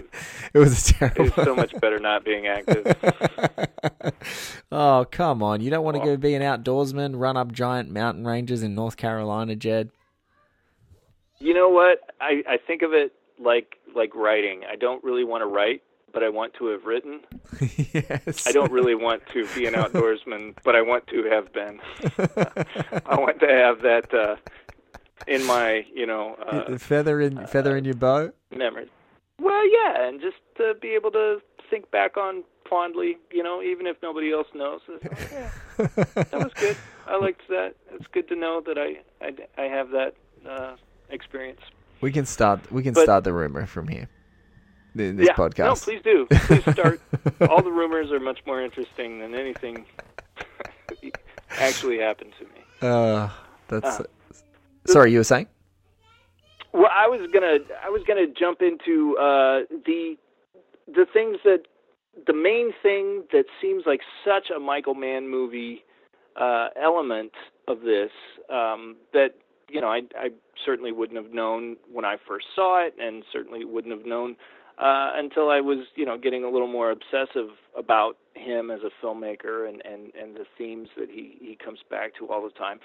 But I think what makes this a Michael Mann movie more than you know the other elements maybe is the uh, the dichotomy, the Duncan versus Nathaniel, uh, which is you know Duncan representing uh, society and Nathaniel representing this sort of uh, rugged individualism, uh, which is runs through so many of his movies. You know, you yes. and, and, and you kind of come down movie to movie with Mann maybe favoring one a little bit more than the other, but uh, you know he goes back and forth. It's like, well, maybe this, well, maybe that. You know, I mean, obviously in Heat you got the, um, you know, Neil would be the the individualist, and and Vincent would be the the society man playing, you know, with the rule of law and um, and and acting on behalf of a great, you know, a population, and and uh, and Neil's like out there for himself, and you know, yeah, he bothers a few people. He's hunting. He's things like that, but he's you know he's he's very very tight knit with his. Uh, uh, who he feels like he has any kind of responsibility toward, or or things like that. And the same with uh, Frank and Thief versus you know I mean the whole tension of that movie is is he going to get pulled into even though it's not rule of law is he going to get pulled into a bigger he doesn't a bigger entity a bigger machine. Yeah like I don't want to be beholden to anybody. I don't want these attachments. Uh, I don't want anybody telling me what to do um, or feeling like I owe that. And you know, Public Enemies is the same way with Purvis and Dillinger, and then Dillinger's also feeling the pull of, of organized crime, and he's got that you know sort of revulsion toward that. Uh, I mean, right down the line, pretty much all of his movies have this kind of theme. Um, you know, even The Insider. You know, you got two guys uh, kind of in their own not overlapping rules uh, of law. You know, they're they they're neither one of them are individuals, but they're both trying to navigate. You know, the ethics of journalism, the ethics of of violating, um, or you know, how can I tell the truth without violating uh, you know this contract I signed and how you know. I think I think it's a it, I think it's almost threes too in the insider. That's what I think I, th- I totally agree with you that Duncan the, the the dichotomy of those characters and that being so rife in there. But I also love that in some of these Mann movies there's like a third option. And I would argue that like Dennis Farina in Manhunter um, uh, as Jack is that kind of he's like a third option. Like he's like someone who's kind of navigating this in between and Duncan is a staunch monarchist, and so he just sort of comes in from a hierarchical perspective and feels like you know there's ownership and there's property and there's things. And then you've got Nathaniel who's been adopted, but the, the dichotomy I think is like in two ways. Like Nathaniel's family are killed and he's adopted by people. Margaret's family are killed and he's enslaved by people. So like the, the only difference really is that kind of that, that you've got that, and then Nathaniel sort of tends to lean into the traditional culture of the Mohican people um, uh, from from that perspective, and then you've got Magua who does this, you know, from the from the opposite side, just sees that the only way forward in the future is to act like a European colonist because there's no point in continuing to operate in whatever the paradigm of Huron law is um, for the future because he's sort of seen the writing on the wall and he's kind of right. So I actually think it's like I think what you've jumped onto here, Jed, is like the great comparison of that. There's these three guys. It's not just two. It's like it's it's a way for him to have had the theme sort of expand further from his you know traditional sort of binary sort of thing that expands a little bit in little bits and pieces into like a triumvirate and even in the insider it does it too the mike wallace is the outlier. You know, you got Lowell, who's the sort of once radical, you know, really staunchly um, uh, uh, got a staunch sort of integrity about what the news is. You've got Jeffrey Wigand, who's got this great integrity, but also understands how the world works. And then you've got Mike, who's kind of skating between those two poles between them. And, and the real tension is in those two guys trying to find their definitive selves. And but yeah, I, I love I love their bounce. I love the philosophical spectrum that Mann likes to play with with his characters because none of the guys end up being wholly good and none of the guys end up being wholly bad. Um, you kind of get to play this lovely game of like, in the circumstances where I'm standing right now on the precipice of a mountain in North Carolina on the frontier, is the decision I'm making right? Right, and you've got the the personified in in these characters, but but the the sort of crisis of two civilizations uh, and two ways of living coming together. You know, with the um, you know, I mean, it, it's writ large right in the title with Last of the Mohicans. Uh, you know, uh, our time is coming to an end, or yes. our way of life is coming to an end. But even with Duncan, I mean, he's having a crisis uh, of uh, the you know the crown, the colonial. He's like, yeah, I identify as this. You know, I've got this um, this code of honor. You know, it it says this is this and this is that, but he comes to the reality, uh, you know, thousands of miles away from uh, England, where you know he's trying to make the world England, and it's not going great. He can't get yes. anybody to, uh, you know, nobody else buys into his ver- vision of uh, of how the world should be. These colonials don't want to fight for their sovereign. You know, like what? There's other problems they have or something. They, you know, nobody's worldview is lining up uh, with his, and he's, um, you know, he he makes he he comes down on the wrong side of an issue again and again, but he's got a lot of he's he's true to himself. you know, he he he reacts immediately, and then he he considers and, and comes back and, and circles around and it, and it seems kind of kind of Weasley sometimes, but but I think it's honest. Uh, but I think it's it's also just sort of the you know he's standing in for the the uh, the old world in general, the old European uh, world in general. Is it is it over? You know, uh, do can you know do you call yourself loyal subjects of the crown and well, no, I don't call myself subject to anything. You know, that's I was like, what the hell? This is not this is not what I grew up with. This has been indoctrinated in me. This is uh, I've been there. I know what I, you know, feeling for. I know why I, uh, you know, I, I joined the army and and things like that, and and I believe in this. But but removed, you know, just geographically uh, this far, um, it, it, begins to also remove you um, psychologically, spiritually, um, uh, philosophically from from that, and and so I, it's a beautiful film of these two cultures kind of having sharing a crisis from uh, you know from across uh, from from opposite ends maybe but um and there's so many shots in the movie of people squaring off, you know, uh, and they, and maybe they are trying to look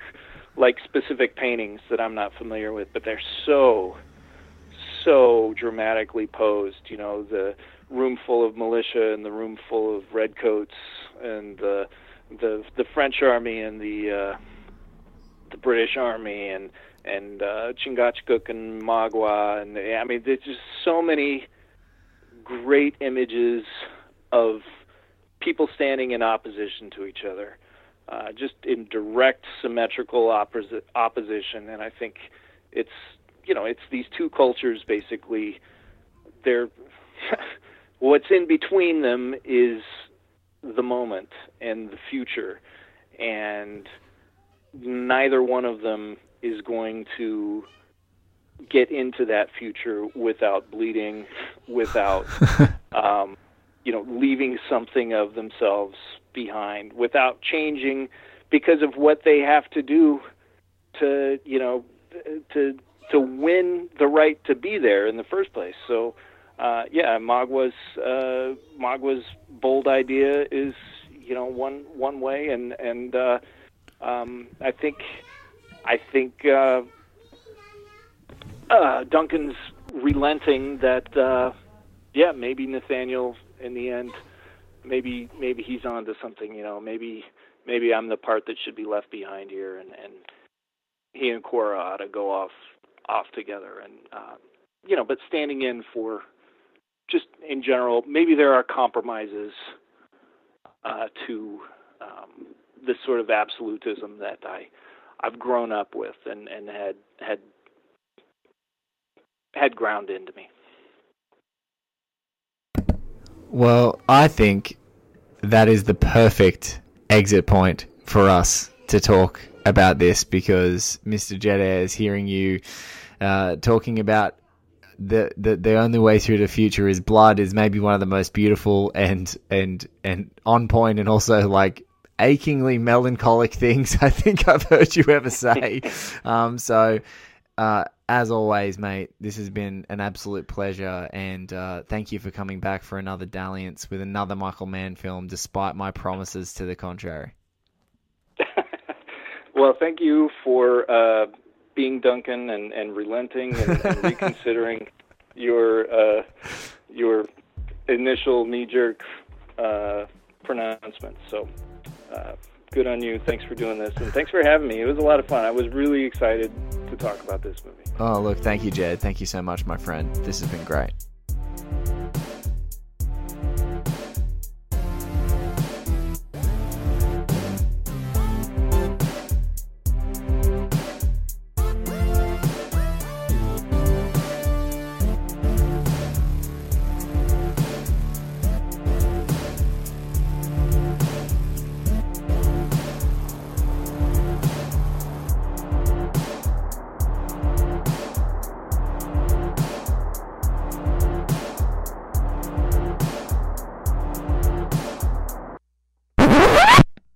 Stop the press. There is an emergency addition to the wonderful chat that I've just had with the incredible author and uh, writer Jedidiah Ayres because in the throes of talking about the last 12 minutes of the Mohicans, I try and hone people's focuses. And as a host, you find opportunities to put an exclamation point on a show. But I had to come back because Jed said, yesterday so you know nicely about his experience on the show. He had a great time, but he had so much more to say. And one of the things that he had to say was a site that has been in existence really since since Mohicans was released. Almost it feels like it's one of the looks like one of the oldest sites on the internet. It was made in 1997, called MohicanPress.com, and their sort of showcase interview, their showcase, excuse me, their showcase interview, their biggest get on the site is a chat with Chingachgook, Russell Means. And so Jed had in his uh, discovery and research of this had found this site, which I had yet to find. I don't even know if you can Google search for the site. I'm trying to now. I just had a direct link to one of the most forthright and incredible interviews you're ever going to read about an actor's experience on a set or in a Michael Mann film. And so Jed sort of tagged and said, I would love to talk about this. And in the throes of kind of crazy middle of the night, me on the other side of the world reading tweets, I've had to emergency re record this addition to our discussion. Jed, welcome back. It's the last 12 minutes of the Mohicans. It's like the last 13 minutes now, I think. I think we've we've added an extra or gone back in time or something. Well, something, something. Not not added any minutes to the movie, but added certainly a few minutes to our um, our wrap up of it. Holy dooly! For people who are just listening to this, it'll absolutely be in the description. Can you give a little bit of context around how you'd heard about the existence of you know, uh, you'd heard about some of the things that are contained within this interview around Russell Means from a friend of a friend of yours, and then we can dive into some of like I guess the key uh, uh, pivotal parts of it. But full credit to Mohican Press. Um, for getting the interview, and we'll absolutely link back. But just reading here some incredible stuff uh, from them uh, discovering in this interview. Sure. So I'm a I'm a crime writer. I, I write I write novels about people doing bad things, and uh, I used to uh, write a blog for Barnes and Noble. Uh, I wrote their mystery uh, blog. They had blog for several different genres: science fiction, romance, cooking, parenting, whatever. I wrote their mystery blog for a few years, and in the course of doing so, I you know got a lot of new books and things like that. And there was this book that really flipped my lid. It was called Pike by Benjamin Whitmer. I ended up interviewing Benjamin Whitmer and then going and meeting him at a convention and we kind of hit it off and I've gone out to Denver a couple of times and stayed with him and uh we've just had this friendship for a few years and he's one of these guys uh who's got a wild backstory and and um and he's he's great to talk to. He says really um inflammatory things all the time. He's always getting uh uh uh, chewed out on social media by by people who uh, don't appreciate his sense of humor or whatever. But but he told me a story about you know Russell Means after Russell Means died. He was like, oh, my friend Russell died, and he he started telling me these uh, stories about you know he, he he was not like best friends with Russell Means or anything, but he he he spent some time with him and and would hear these stories and um talked some about uh, Last of the Mohicans. And one of the stories that he said was that uh, Russell had tried to, uh, had been key in organizing a strike on the set. And according to my friend, according to uh, Russell Means, the uh, the fallout from his participating in these was that his role was severely or sharply cut. And uh, anyway, I was before doing this show, uh, I wanted to find out a little bit more about that. So I found this interview on this site, and uh, and Russell Means does talk about uh, talk about the strike and things like that. And it's just it's a wonderful interview.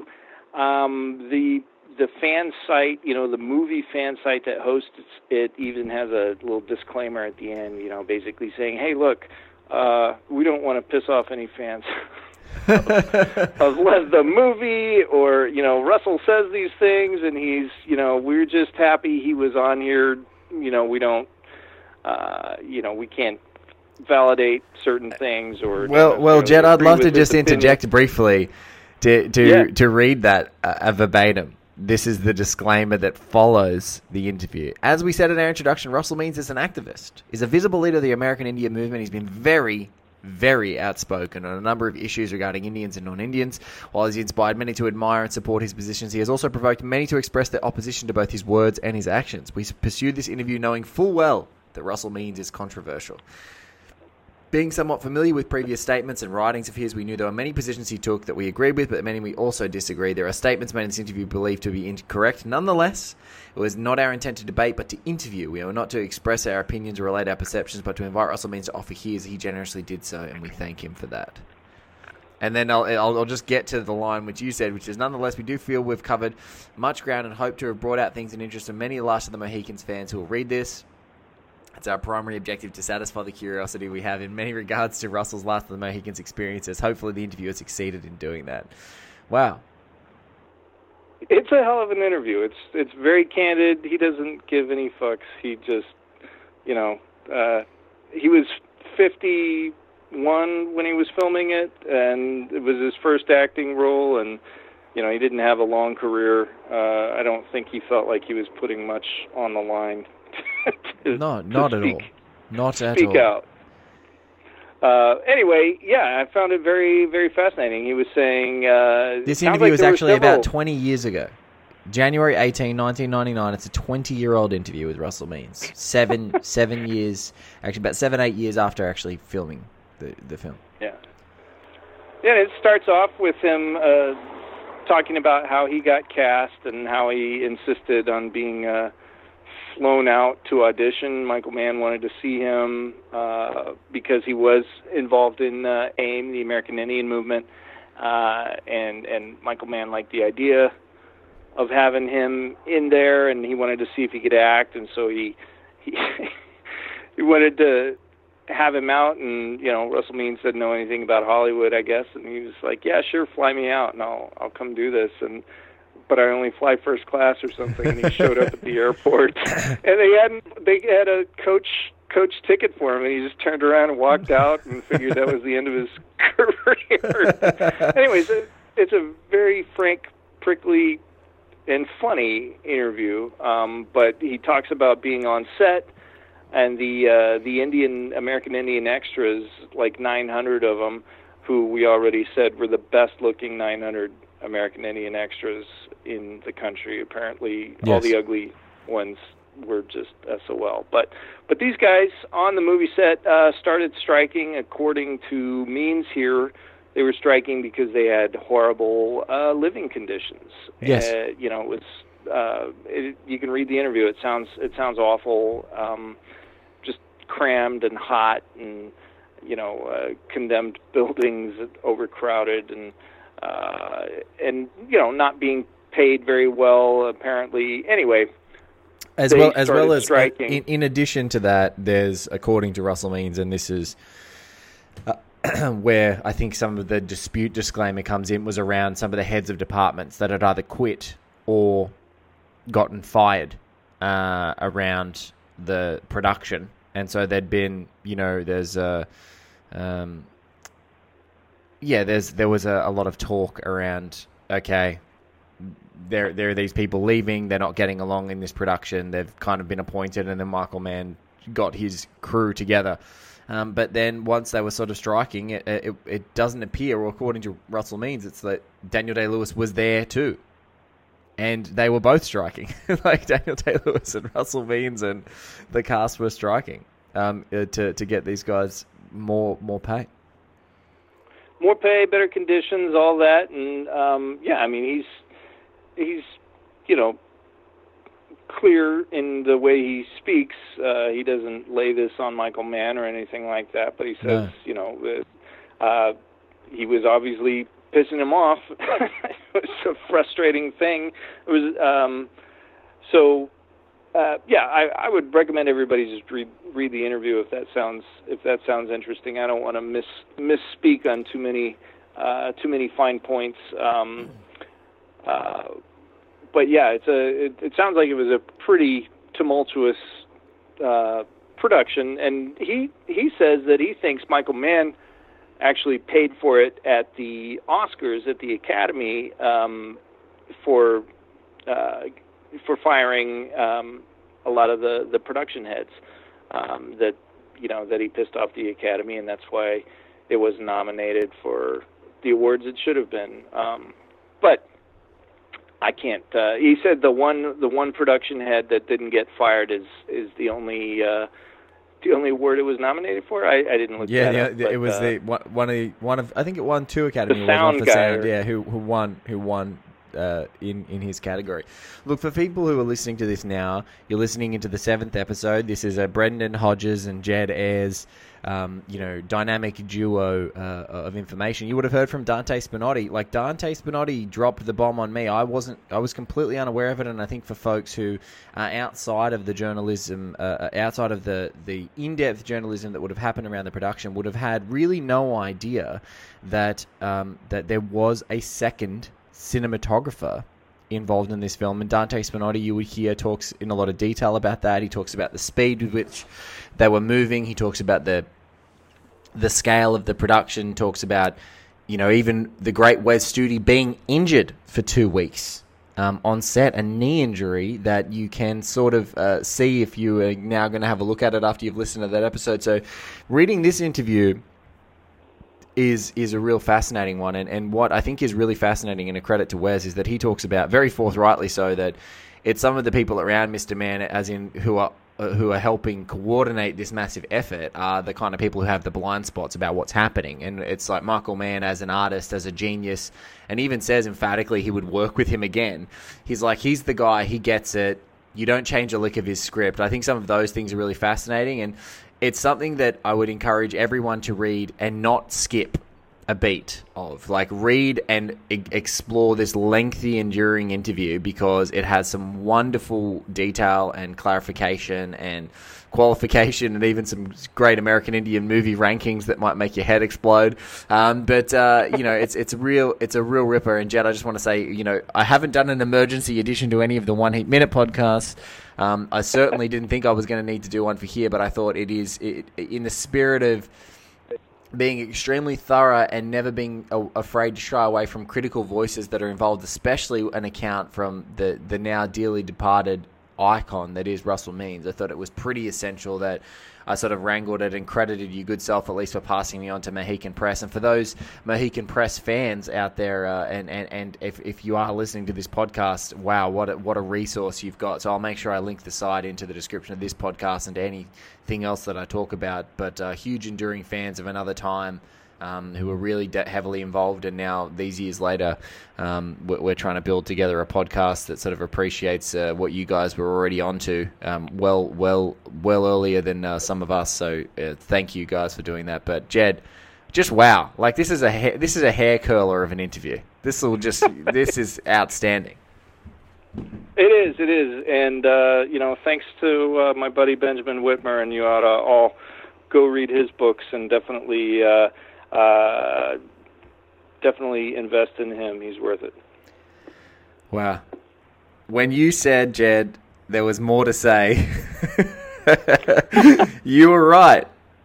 You were right, indeed. Yeah, it's uh, yeah, I really enjoyed it, and that uh, I don't know if in Australia that um, uh, that little sort of documentary that's on on Prime if it's available there. But uh, uh, yeah, he, he does some more talking. He doesn't necessarily talk about Last of the Mohicans, but he's you know pretty candid speaker, and and he goes off the rails a little bit in some ways, but uh, meanders a little bit. But uh, I, I found it a pretty interesting, pretty interesting um, viewing for the most part. It's about 35 minutes long. Fascinating. Gonna add that into the description too, guys. Jed Ayres, you're a legend. Thank you again.